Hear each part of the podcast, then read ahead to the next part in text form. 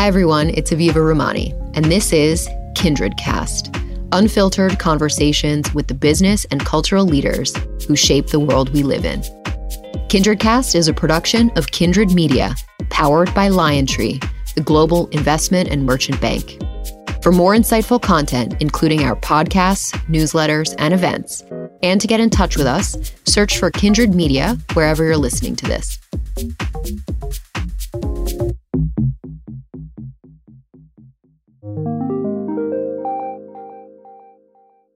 Maverick Carter, thank you for coming on to Liontree's version of The Shop. Cheers, brother.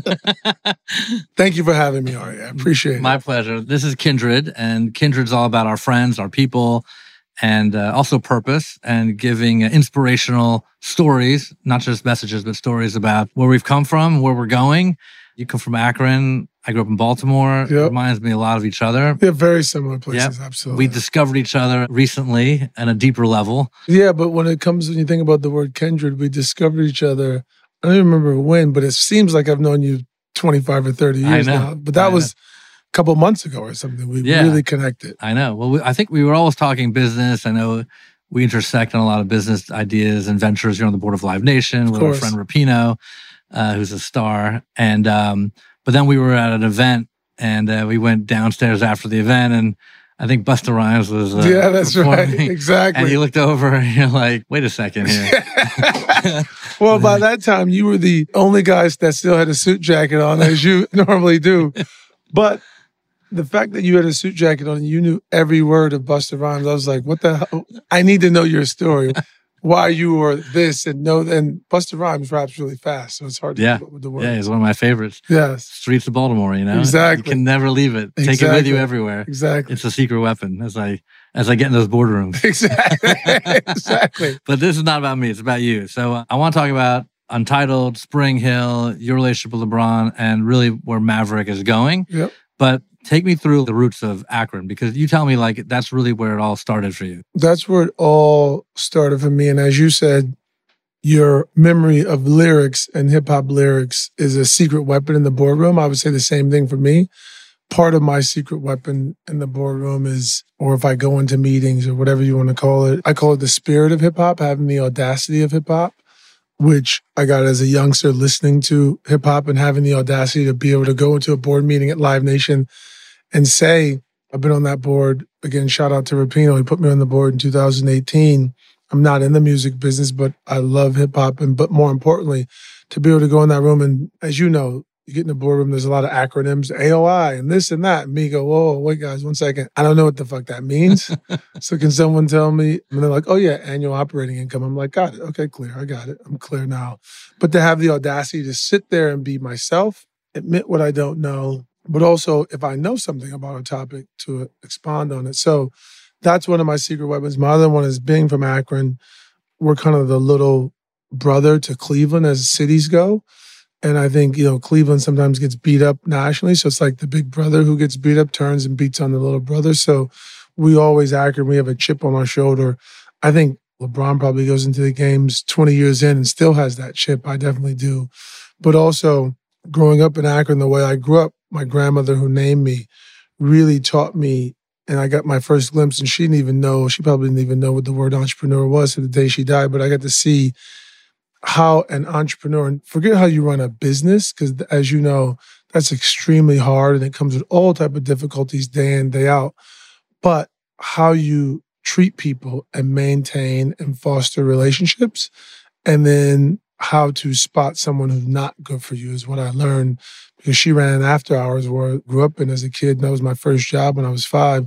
So how she treated and greeted and cared for people and was curious about them and not just interested in how she would make money off of them running her business, but she really cared about the people is the secret weapon that I learned and use to this day. By the way, entrepreneur is interesting because we always talk about it. It's like one of these almost slang buzzwords, cultural words. Barry Diller told me that that's a made-up word of our generation. In his generation, they didn't use the word entrepreneur. They just did things. Well, that's smart, they just build yeah. businesses. Mm-hmm. So you double click on it and you're talking about exactly what you just said, which is what are the characteristics of an entrepreneur? Exactly. And that's the baseline. That is the baseline. And then you just build off of that. Yeah. Right? And either you have it or you don't, or you want to jump into the unknown based on those weapons, so to speak, and apply them and adapt yourself in different cycles and different times, or you don't have it and you play into normal structures. Totally. When did you first know that you had it? To Barry Diller's point, I didn't know, you know, my career started as an intern at Nike. And I worked there in Beaverton, Oregon as a consultant. I'm sorry, I went back to college, but they kept me on as a consultant. Then they hired me. And then I left to start my own business. But I left because LeBron asked me. I, you know, I felt like Nike was my dream job. My dream was to stay there and work at Nike my whole career and be an executive. And I would have been just happy doing that.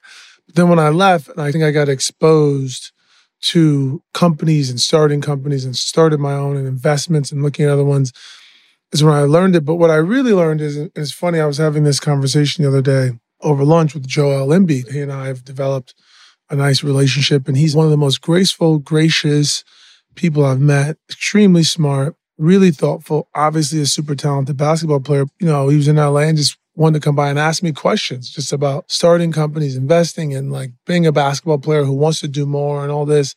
And I said to him, listen, as a basketball player, but then also as an entrepreneur, one of the key things, and I see people who are very successful like yourself, is you have to be user-friendly.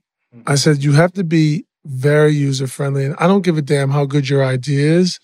You have to be user-friendly. The people that you work with have to be able to use you and communicate with you.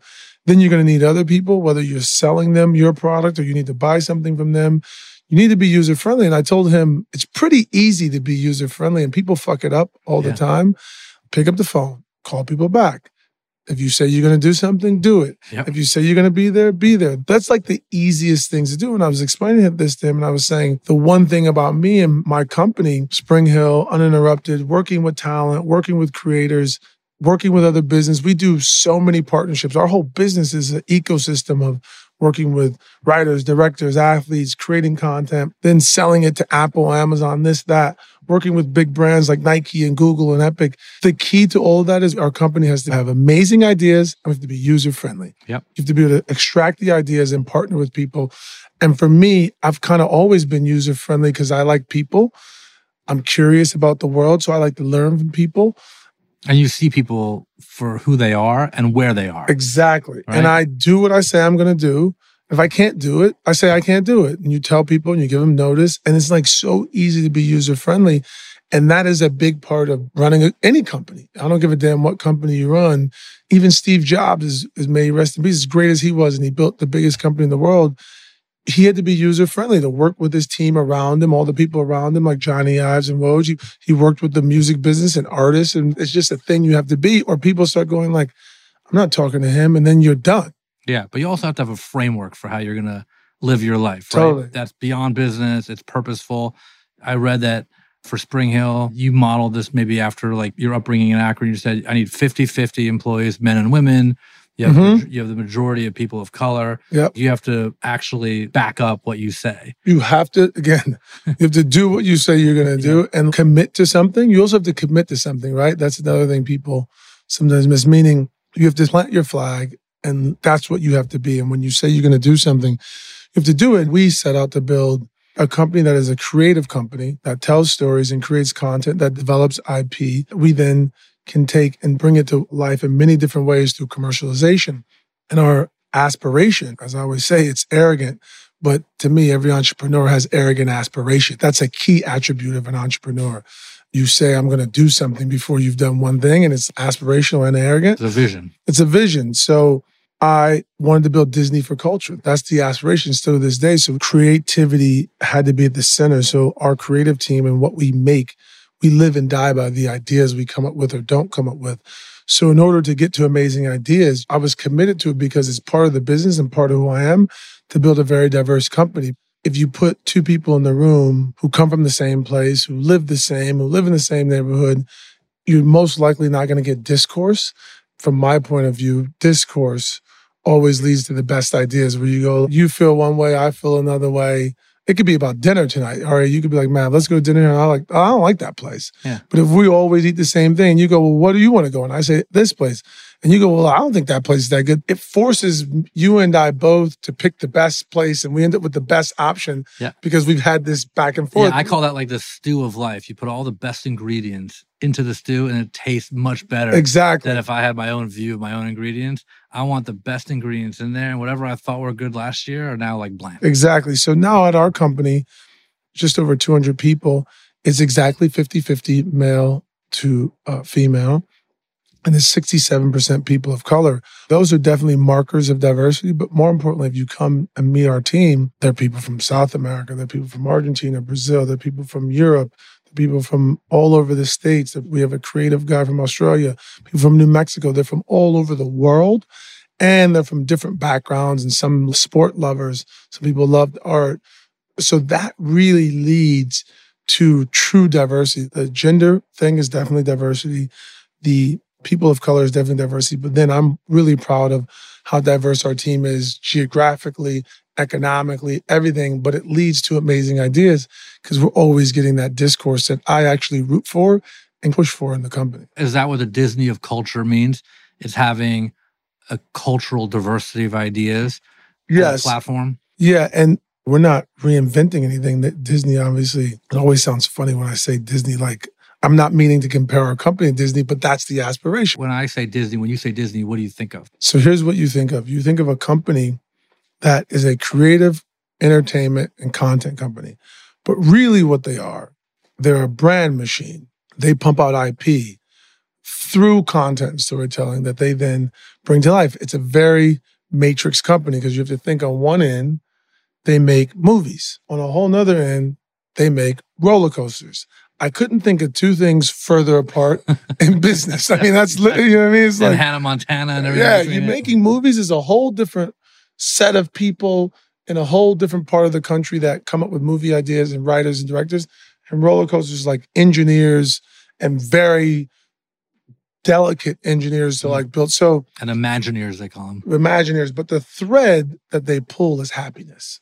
How does their movie make you happy? How does the roller coaster make you happy? And everything in between, the hats, the t-shirts, they just hold on to that thread, which is brilliant. And that thread, they're like, happiness. How do we make the happiest place on earth? How do the movies make you happy? So that is what I think of when I think of Disney. And happiness is a feeling. Happiness is an emotion and a feeling. And, a feeling. and, and every brand needs an emotional attachment. And at Spring Hill and Uninterrupted, our thread is empowerment. And we live by it. We commit to it. So everything we do on the top of the funnel is storytelling, movies, T V, content with brands. But we always do it through the lens of empowerment. And empowerment can show up in a couple of different ways. It can show up in a way that the content is literally empowering. So if you watch our show, The Shop, it's about community empowerment, bringing people together from all walks of life that you would never see, that you would never expect to be together having a conversation. It's about bringing the community together and having different perspectives. Or it can come in the form of, we made a movie called House Party, and our director, Cal Maddock, has never directed a feature film. So we're empowering a creator there. So creativity is at the center of what we do, like Disney. Their thread is happiness. Our thread is empowerment. So now when we take The Shop, that has become a decent-sized piece of I P for us, and we're going to do a physical location, well, that physical location has to be about empowering the community. So that will affect where it's located. That will affect the programming at the place. That will affect everything that happens for that physical location and the show. So when I say Disney for culture, that's what I mean. And pulling that thread of empowerment through everything that we do, like Disney does. Yeah. And really being an I P-led company. And I always tell people, I'm fortunate because I did not graduate from a formal college, but people ask me, where'd you graduate? I say Nike. So I learned what I know there. And I always tell people, Nike and Disney are much more close than Disney is to Sony or Warner Brothers or Paramount. They're much more like Nike. The only difference is at the top of the funnel, Nike uses LeBron and Serena and Tiger and Michael Jordan, and Disney uses Captain America and the Avengers and the Toy Story characters. But the top of the funnel, they're connecting with you through emotion. Disney's emotion is happiness, and Nike's emotion is high performance and victory. Nike literally is a Greek word for victory. Then once you're in, they sell you different products, right. but it doesn't matter. The okay. top, so, they so, tell, they story tell. So Spring Hill and The Shop, Hustle, you've gotten a lot of Emmy Awards and nominations. Who are your characters? Our characters, we always use, our thread is empowerment. Our characters are always real life people. And we build brands and I P around real life people. Just like we launched this brand, Hanakuma, with Naomi Osaka. So Naomi is what story she wants to tell is how that brand will come to life. We have a brand called Love Is with Megan Rapinoe and Sue Bird. That's all about supporting the L G B T Q community. We've told a lot of stories with that brand. We're doing a license deal with a couple big companies now for Love Is. So we're bringing Love Is to life in many ways. So our characters are always real life people who are about empowerment or who we want to empower. Got it. So The Shop, for example, how did that idea come? You love it because I can see when you're doing it, you're bringing different people together, creating a discourse, a conversation where they wouldn't otherwise be talking to each other except for through your convening power. Yes. And you're bringing entertainment, sports, culture, politicians, politicians together in a room. You have reach now. It's on YouTube and it moved it from H B O and people can watch it. So take me through how that idea came to be and what was the last shop you did and like who are some of the characters? Yeah, so the idea came to be based off the real life experience of the barbershop in every community, but obviously I experienced it in a Black community. I grew up in a predominantly, basically all Black community. If you went in the barbershop in the neighborhoods that I grew up in and my partners grew up in on a Saturday morning, it was a reflection of the community, men and women. You would think it's just men, but there were women there because they were there with their kids or they brought their son there. But it was a real reflection of the community. And what I mean that, like in my neighborhood barbershop, you'd have the policeman sitting there waiting to get his haircut. You'd have the drug dealer sitting there waiting to get his haircut. You'd have the guy who worked at the Chrysler factory sitting there waiting to get his haircut. You'd have the local high school basketball star waiting there, the little kid with his mom who was a social worker.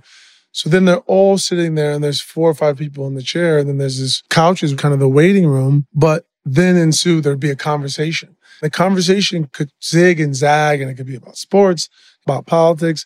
And each member of the community would go in and out of the conversation with their point of view and their perspective. But it, usually the conversation centered around the community. What's happening at the local high school basketball team and what's happening with the local community and what's going on. And then it would get to some national things, N F L football, whatever.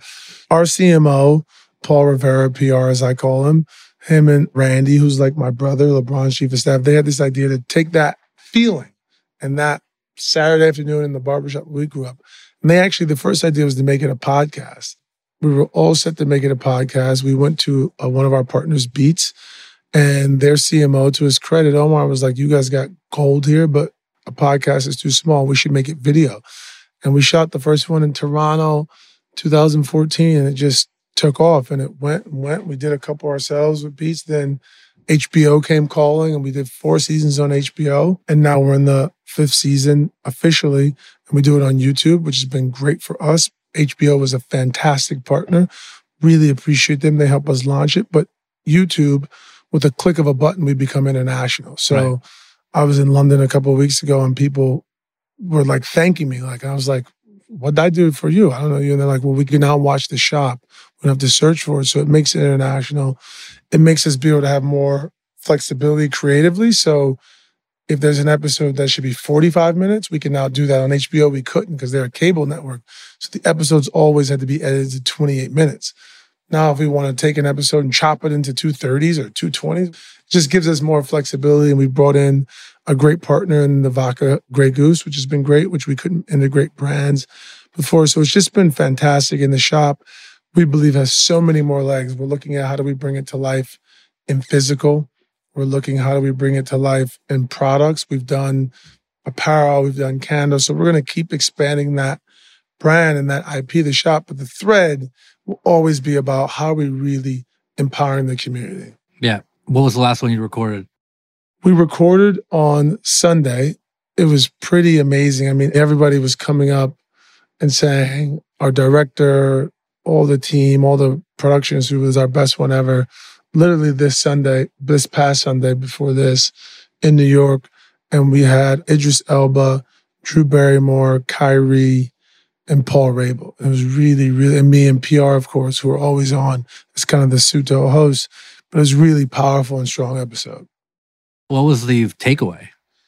of the last one, mm-hmm. the takeaway was that Drew Barrymore said something that I felt so good, but I never thought of it. She said she's a fan of the show. She said it on the show. She says, I'm a fan of this show. I watch all the time.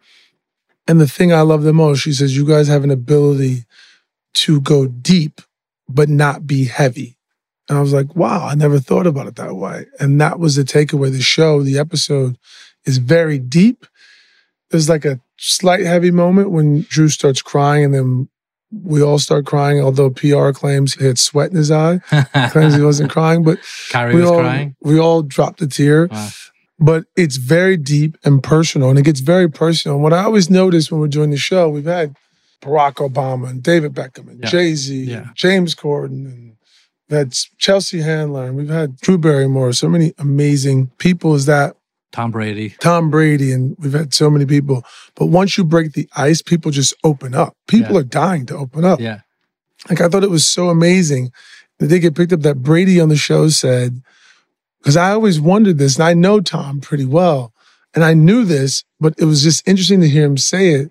When he's giving an interview after the game, and he said this, he's not saying what he really wants to say. And he said this on The Shop. He goes, ninety-eight percent of what I'm saying is just getting through the interview. I'm not actually spilling out all my feelings in the interview, which you can watch and you can tell he's a pro and he's yeah, he's, he's got his talking point yeah. and he's done and he's out. But once we break that ice, and it's like once one person gets deep, then everybody, like it's like a therapy session almost, but it's never heavy. We always add some levity and some laughter, and because that is being true to the barbershop. People interrupt people. And it's like on the last episode, Drew, we were talking, everyone was talking, and someone started talking, and Drew kept saying, she would say like to the person, hey, can I ask you a question? I said, Drew, this is The Shop. Don't fucking ask. Can you ask a question? Just throw it out there. Just ask. You don't have to say, can I ask you a question? We don't do that here. But her statement of being deep without heavy, I thought was really good. Yeah, that's great. And so Spring Hill overall, though, is content, production, empowerment. You have investors. Uh, yep. I think the last round validated at almost eight hundred million dollars yep.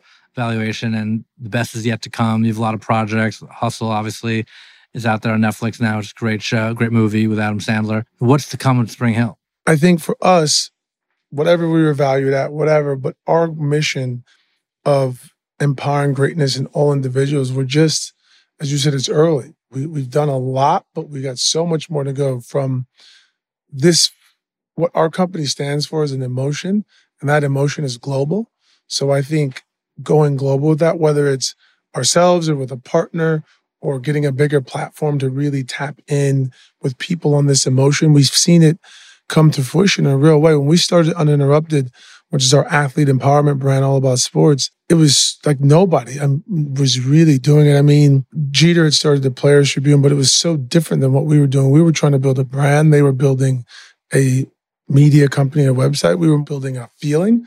And now you see it everywhere with the Manning Cast. That's all a version of giving athletes the platform and letting them do it, or Amazon bringing on athletes to do things, simulcast of the games. It's just everywhere. So we know that feeling is a big one, and that emotion, we think we've carved out that space very well. Now our goal is to take it international, be international with it. There may even be some big pieces of I P out there that I want to look at and really go take down something big. Because you have can, cash, right? We have cash, and we have cash available. We can go get more cash. And I think for us is to really continue to drive home that feeling of empowerment, create I P, and then bring it to life to people who want to be empowered in a massive way on a global basis. Yeah. Yeah, and you also haven't gone into gaming yet and no. other verticals within the broader cultural we have ecosystem. Not, we have not went all the way into gaming, but as you know, Epic Games sits on our cap table. Yeah. They invest in us, and their president, who I love, one of my favorite people in the world, Adam Sussman, yep. sits on our board.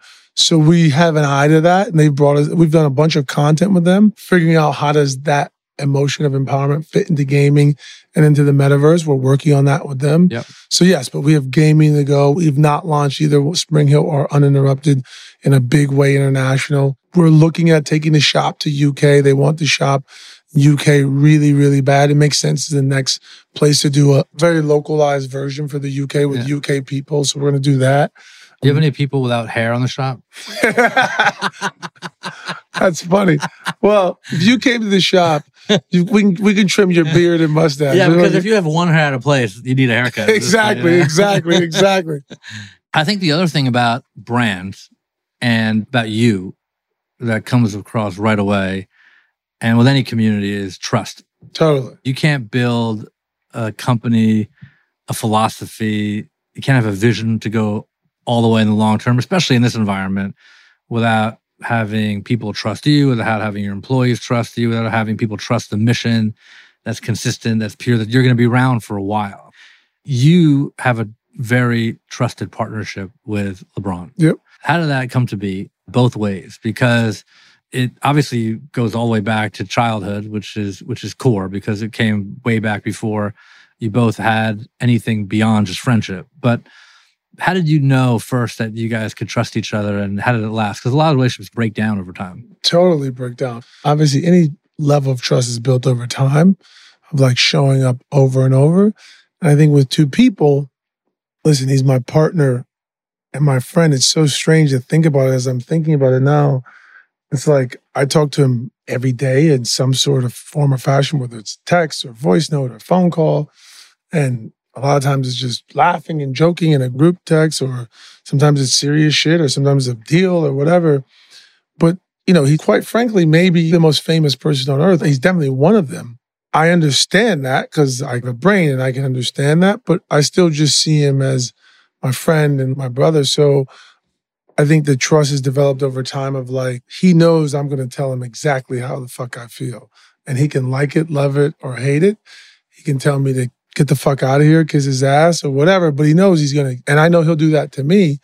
Now it's been over thirty years of us doing that part. Plus, as I said earlier, I do what I say I'm going to do and he does what he says he's going to do. If he says I'm going to do something, he's the best in the world. I mean, he's so committed to everything. If he says he's going to do something, he's going to do it at one o'clock. He shows up at twelve thirty-five. But he never says to you, hey, Matt, it's been fun. You've been great for me when I was in school and great to launch the career and great to launch the businesses.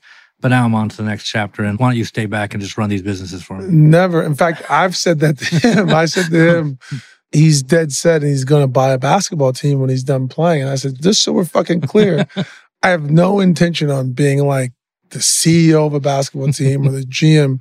No disrespect to anyone who does those jobs. That's just not what I want to do. So you're going to buy a team. Great. I'll set the deal up. I'll help you work on the deal to get the team. But I have zero intentions on like being the G M and negotiating with some little Billy's agent is that you drafted. Like, or I said, if you call me, I'll give you, but I want to go work and like keep running the company. And he's like, yeah, yeah, yeah, yeah, fine. And yeah, I can tell he's like, yeah, yeah, exactly, exactly. He's like, yeah, I think what he's thinking, and maybe when he hears this, he's like, yeah, yeah, whatever. He's thinking that's years from now and you'll change your mind, or I'll help you change your mind. Yeah. You know, he'll probably make me, I shouldn't say make me, but he'll make me invest some money, which I'm fine to do that. But I don't want to like be the G M of the team. This is Maverick Carter, the future G M of exactly. filling the basketball team. So it goes the other way sometimes, but that's our relationship. He knows I'm serious, but we'll laugh and joke about yeah. like a thing like that. And I'm like, yo, that's your dream. That ain't my dream. Right. And we can talk like that. But he, no, he never goes like next chapter. I think he just assumes that we're going every chapter together. And I do too. Except for when he gets the team. I'm I'm putting my money in and trusting that he's going to do the work. And that'll be his job. He'll be done playing. Yeah. But I'm out. But yes, that trust is from things like that. Like me saying that to him and saying, hey, just so you know, that's your dream. And I know you trust me and you want me around it. I will go to games. We can speak about it, but I'm not taking a full-time job with a basketball team. Now I understand the trust today. I understand you can extrapolate that trust tomorrow. But when you were twenty and he was eighteen and he was coming out, or you both were coming out of the projects in Spring Hill, right? Yep. In Akron, why you? Why the two of you? Why were you in the room in that position when he had to go from high school to the world? Yeah. Great question. I guess this will sound a little strange. I mean, I guess some people are going to say, but I think it goes all the way back to LeBron and I played one year of high school basketball together because I'm older than him. And that year was a very interesting year. I was a senior. He was a freshman. So we were three years apart. And in that year, we had a lot of success. In fact, we won every game and won the state tournament. But we played as a team. We had me, him, and another player. LeBron actually was our leading scorer as a freshman. He averaged eighteen points. I averaged seventeen. We had another guy averaged fifteen. So it was a real team effort. Even though he averaged the most points, we all did our jobs. But I was the only senior on the team with other freshmen, a couple freshmen, a lot of sophomores, and a lot of juniors. We went to a Catholic school in Akron called Saint Vincent, Saint Mary's. And I think I had been there. I understood high school basketball. And it was a big deal to be a freshman playing high school basketball. And I think in that year, he came to follow my leadership that year along with everyone else on the team, but just talking about him, and also understand my commitment and how I took on responsibility and how I was not a person who did not understand that a high tide raises all ships. Everything that I, that I am, he saw that season from November to March, and we won. You were the veteran. So, yeah, I was the veteran. We won the state title. And I think he saw a lot in me then. And then in that moment, we really developed a relationship of like big brother, little brother a bit. And we had success. So that always helps. We had a lot of success that year. Then I went off to college for a year. Everyone wants to hear this story, but people always ask me how I'm close to certain C E Os or quote unquote moguls, et cetera. And I said, there's no schmooze factor. Like, you know, it looks that way, but in reality, you do a deal. It has to work really, really well. It has exactly. to crush it.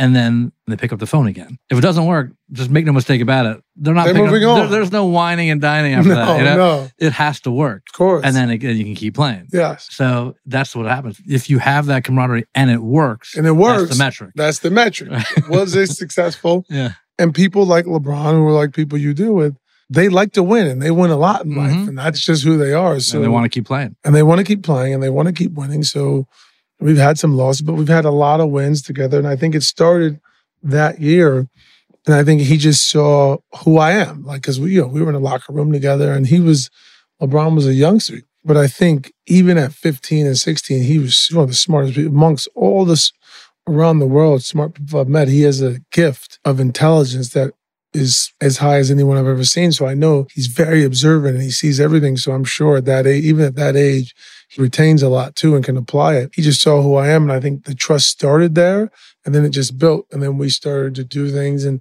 had more success to the point now it's easy. You know, it's been thirty years. So it's like really easy now. Yeah. And he was a pretty good basketball player. You saw right away. He's okay. He's starting to figure it out. I he's mean, starting to figure it out. Yeah, he's starting to figure it out. Hopefully he doesn't figure it out before he's too old, but he's starting to... Yeah. He's starting There's to always ownership, you know? Exactly, exactly. By the way, that's why I want nothing to do with the team, because he's going to be frustrated that, why isn't this guy doing this or doing that? Why isn't... And I'm like, LeBron, that's what you did. Everybody's not you. Relax. Yeah, exactly. The intersection of your experience with Nike, which was a huge impact on your life, but also a huge impact on his life. We always talk about a story, but I just want to go to one part of the story where when LeBron was coming out of school, there were sneaker contracts, right? Mm-hmm. There were shoe contracts. And Nike won. Mm-hmm. And the negotiation was really down to... Three companies. Three companies. It started with three.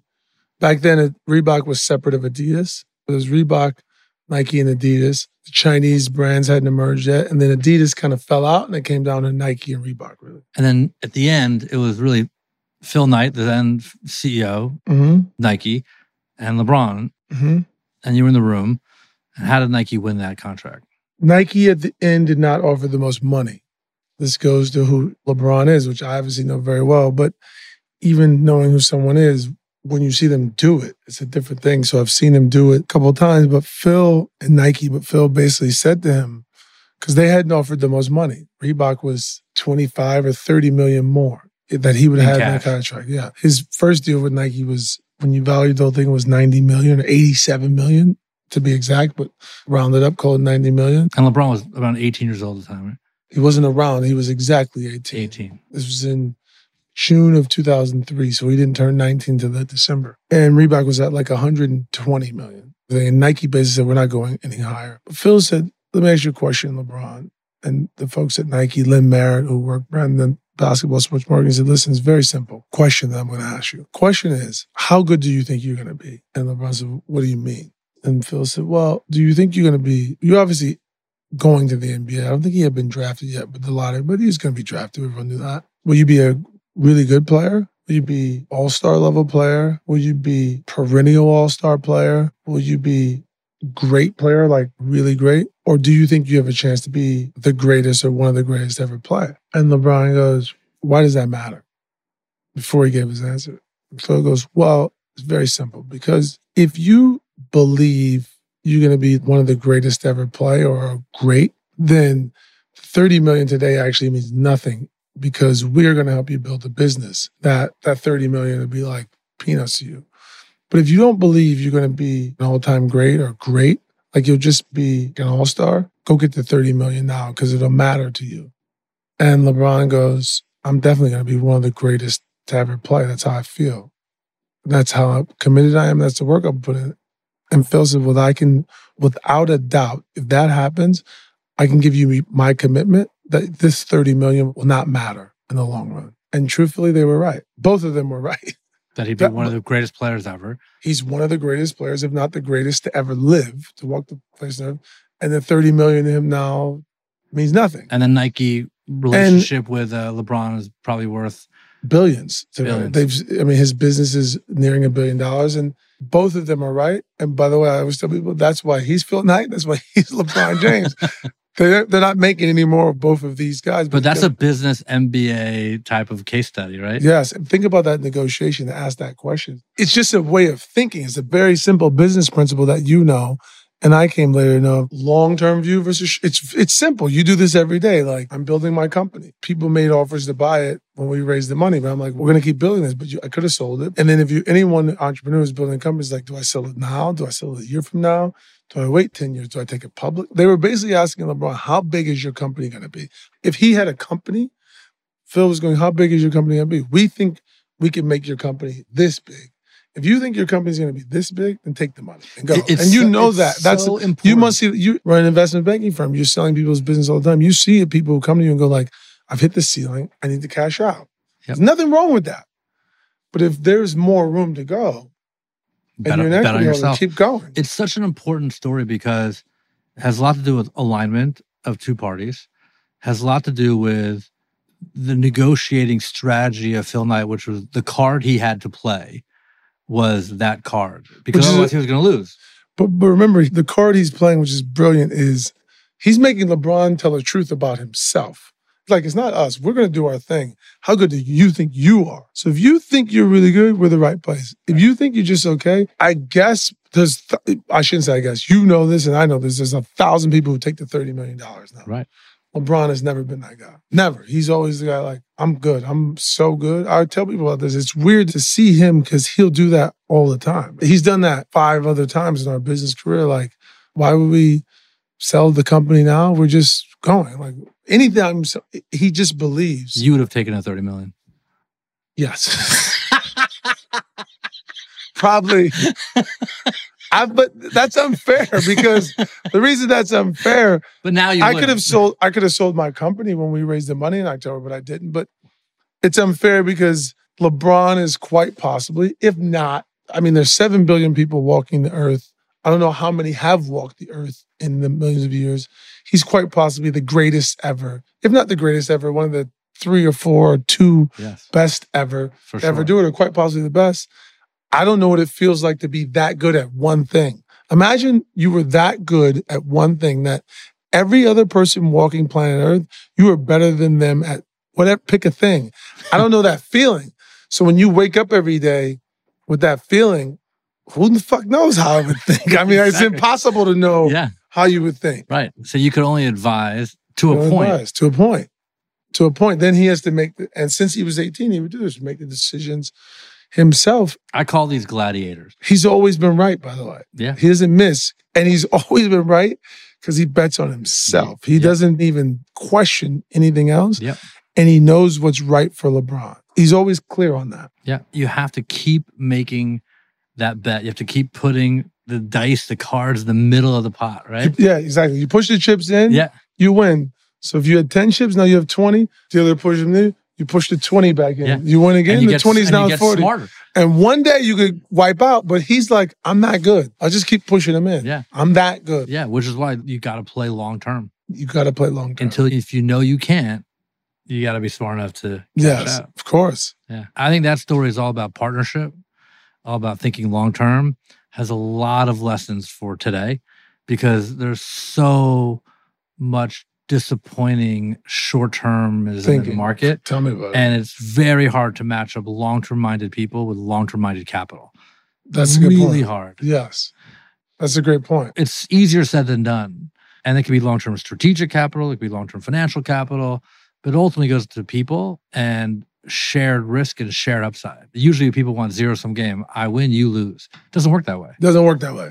Not at that level. And that was the Nike-LeBron relationship. It's like, if you believe you're going to be that great, we know Nike, we're this great. We'll both win. If we both deliver on what we, how good we both say we are, which they both did. And they both have had a fruitful relationship for twenty years. And it's going to go into the day past LeBron's life on earth is going to keep going. The LeBron sneakers and business will keep going. Nike obviously had a track record by the time LeBron showed up with Michael Jordan. And LeBron believed that much in himself. So it really is real. And to your point, I was there giving them the facts. Here's what it is. I never built Nike and I'm not you. So I can't tell you exactly what to do. And I don't know what that feeling feels like. But there are Nikes out there today, the new Nikes. Mm-hmm. And there are the new LeBrons out there today. There are new Mavericks out there today. Yep. And usually in times of chaos, post a pandemic, with fears of a recession and unrest and a lot of strife, you have to look into the unknown and build through that. And that's where the best companies and some of the come out. best situations have come out of. And they're out there. And then you have to have a long-term perspective around it. Yep.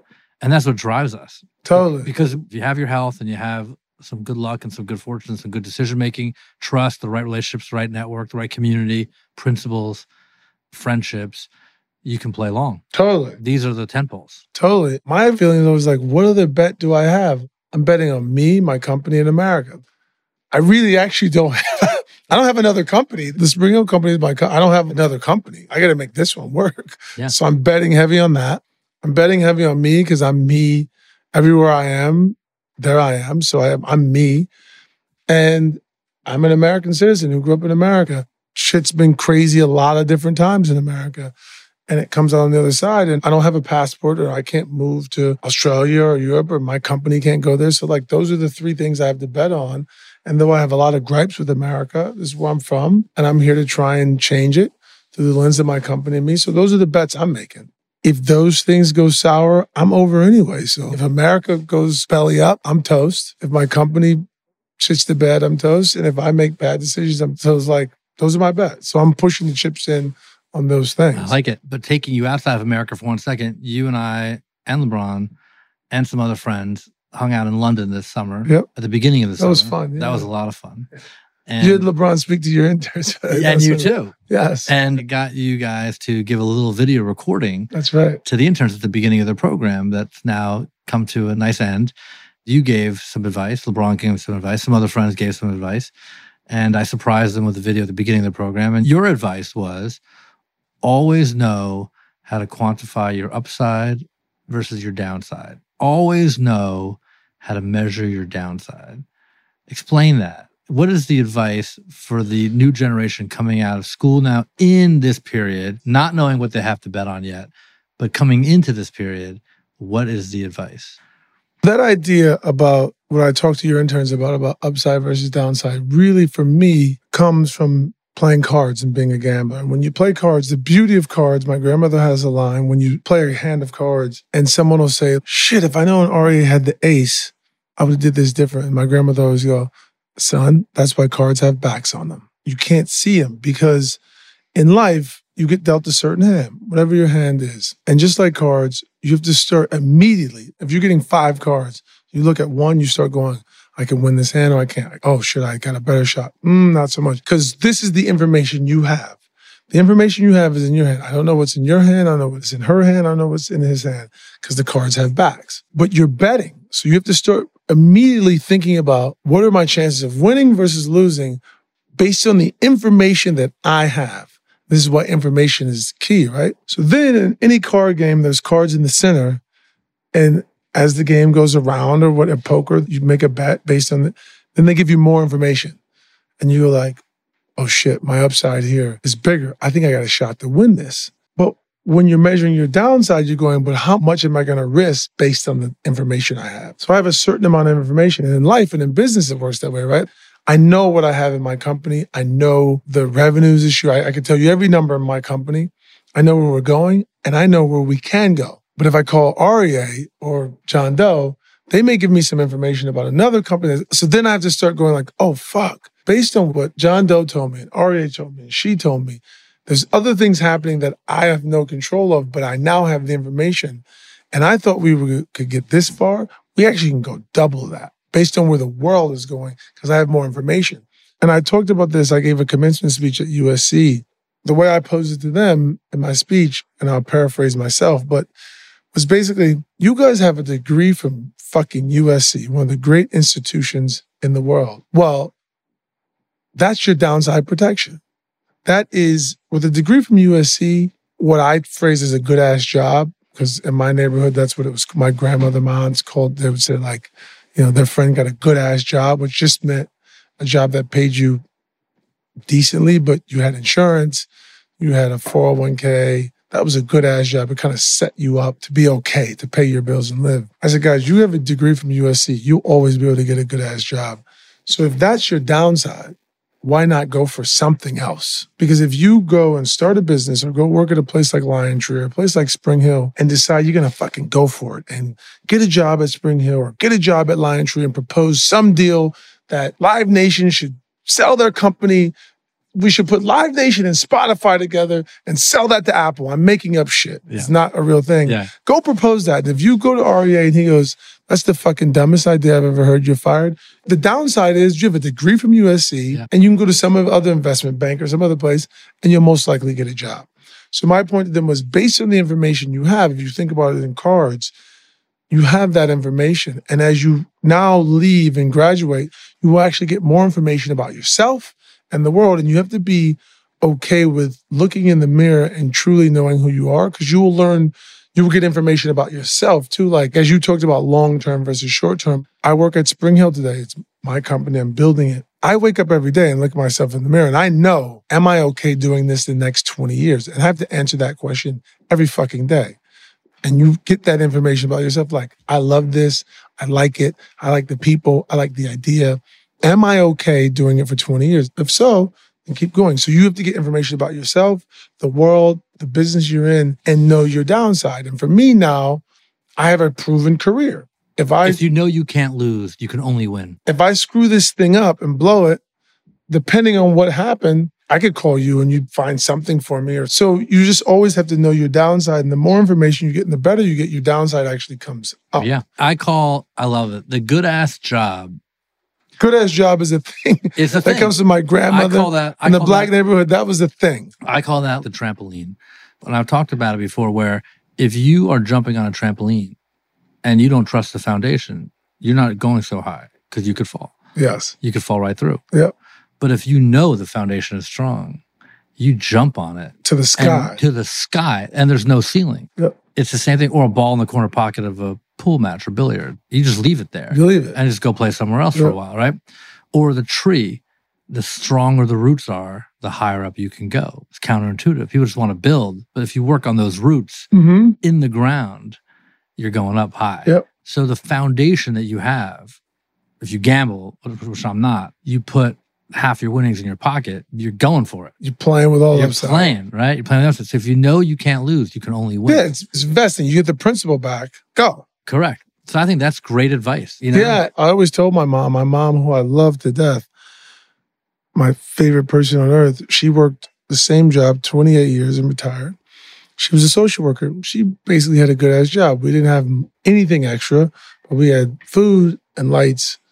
And he, I always told her, Mom, I don't want a good-ass job. I'm going to go for it. She hasn't told me it in a while because it's like my life now, but she said she would say to me when I was young in my company, I know how you do it. I said, do what? She goes, when I got off work Friday at five o'clock, five o'clock on a Friday, you would never be able to do this, me either.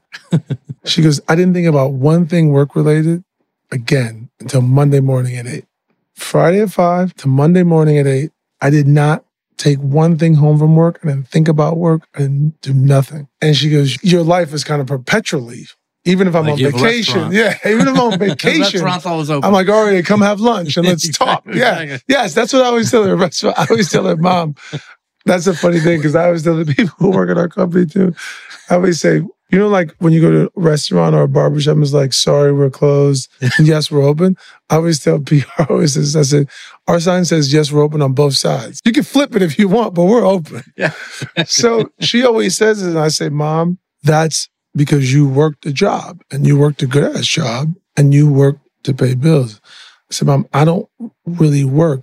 I go and do what I like to do. And it happens to pay me and pay my bills, but I'm doing things that I want to do. I said, you worked, I run a company, it's two different things. But I get her point. Some yeah. people feel that way, but that was where I grew up, like a good ass job, Monday through eight, Friday at five. And I'm sure you got, sometimes you wish you had. Sometimes I do think. Exactly. It'd be sometimes really I go nice. Like, that, that seems much cleaner exactly. and more simple than my life. Much more straightforward. Exactly. It's much more, there's no gray area. Not, it's that. Not for everybody. It's not know? For everybody. But you know, my grandmother, you talked about your grandmother's advice. My grandmother gave me advice. Live life where you are. Don't try to put yourself somewhere else. That's a great piece Always of advice. Just live life where you are. It's a great piece and, of advice. And lean into it, and, you know? Yeah, and right where you are, enjoy, just be in just that. Just be where you are and live life where you are. Yeah. You know? That's a great piece of advice instead of thinking about some other Correct. Place. Or Correct. And that goes to the holistic approach. Totally. Right? Do everything you want to do now. Absolutely. Let it compound. Yes, exactly. Right? Do other things later. Do other things later. Don't put it off. Yes. Live life where you are. That's a great line. You know? That's a fantastic line. So you take the wisdom of people that came before us, you get a good-ass job, and then you play forward to what's to come, right? Exactly. And the best is yet to come. Exactly. I appreciate you being here, my man. Thank you for having me. This was so much fun. So much fun, man. Cheers. You're the best.